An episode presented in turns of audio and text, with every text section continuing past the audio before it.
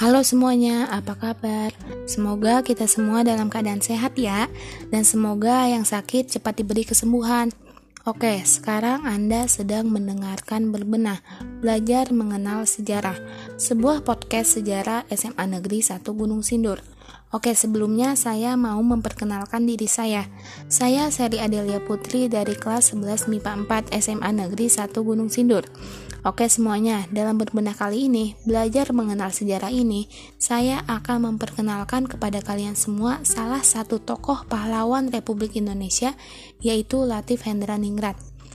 Kita akan mengenal sosok Latief Hendraningrat ini lebih jauh lagi, mulai dari biodata sampai perjuangan beliau untuk negeri ini.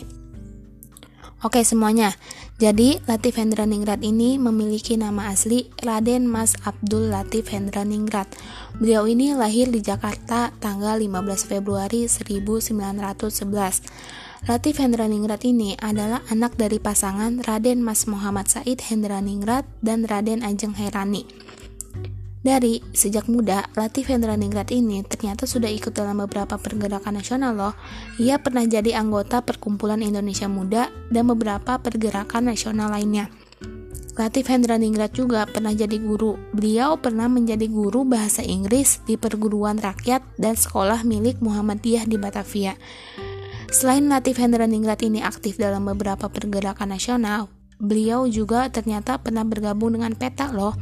Jadi, ketika PETA dibentuk pada tanggal 3 Oktober 1943, Latief Hendraningrat ini langsung dikenakan diri dan diterima.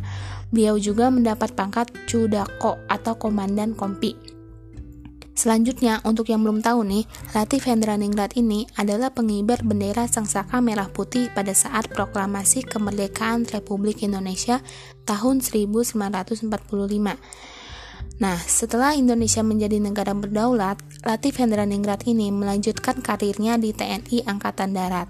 Dan sejak tahun 1955, ia ditugaskan ke luar negeri sebagai atase militer Kedubes Republik Indonesia di Manila, Filipina. Kemudian beliau dipindahkan ke Washington, Amerika Serikat sampai tahun 1956. Setelah Latief Hendraningrat ini pulang ke tanah air, beliau ditunjuk untuk memimpin sekolah staf dan komando angkatan darat, dan juga beliau sempat menjadi rektor pertama IKIP di Jakarta.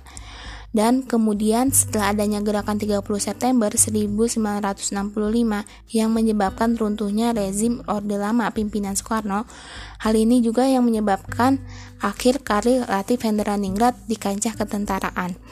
Oke semuanya, setelah bertahun-tahun Latief Hendraningrat mengabdi dan berperan aktif untuk negeri ini, beliau akhirnya wafat pada tanggal 13 Maret 1983 di Jakarta pada usia 72 tahun.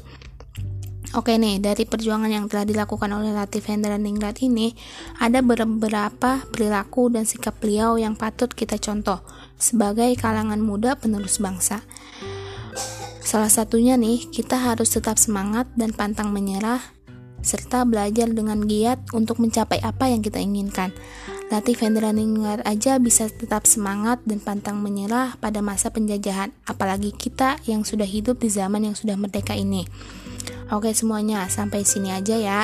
Semoga apa yang tadi aku sampaikan bisa bermanfaat untuk kalian semuanya, dan semoga tokoh Latief Hendraningrat ini bisa menginspirasi kalian semua. Tetap semangat belajar ya, stay safe and stay healthy guys, bye-bye.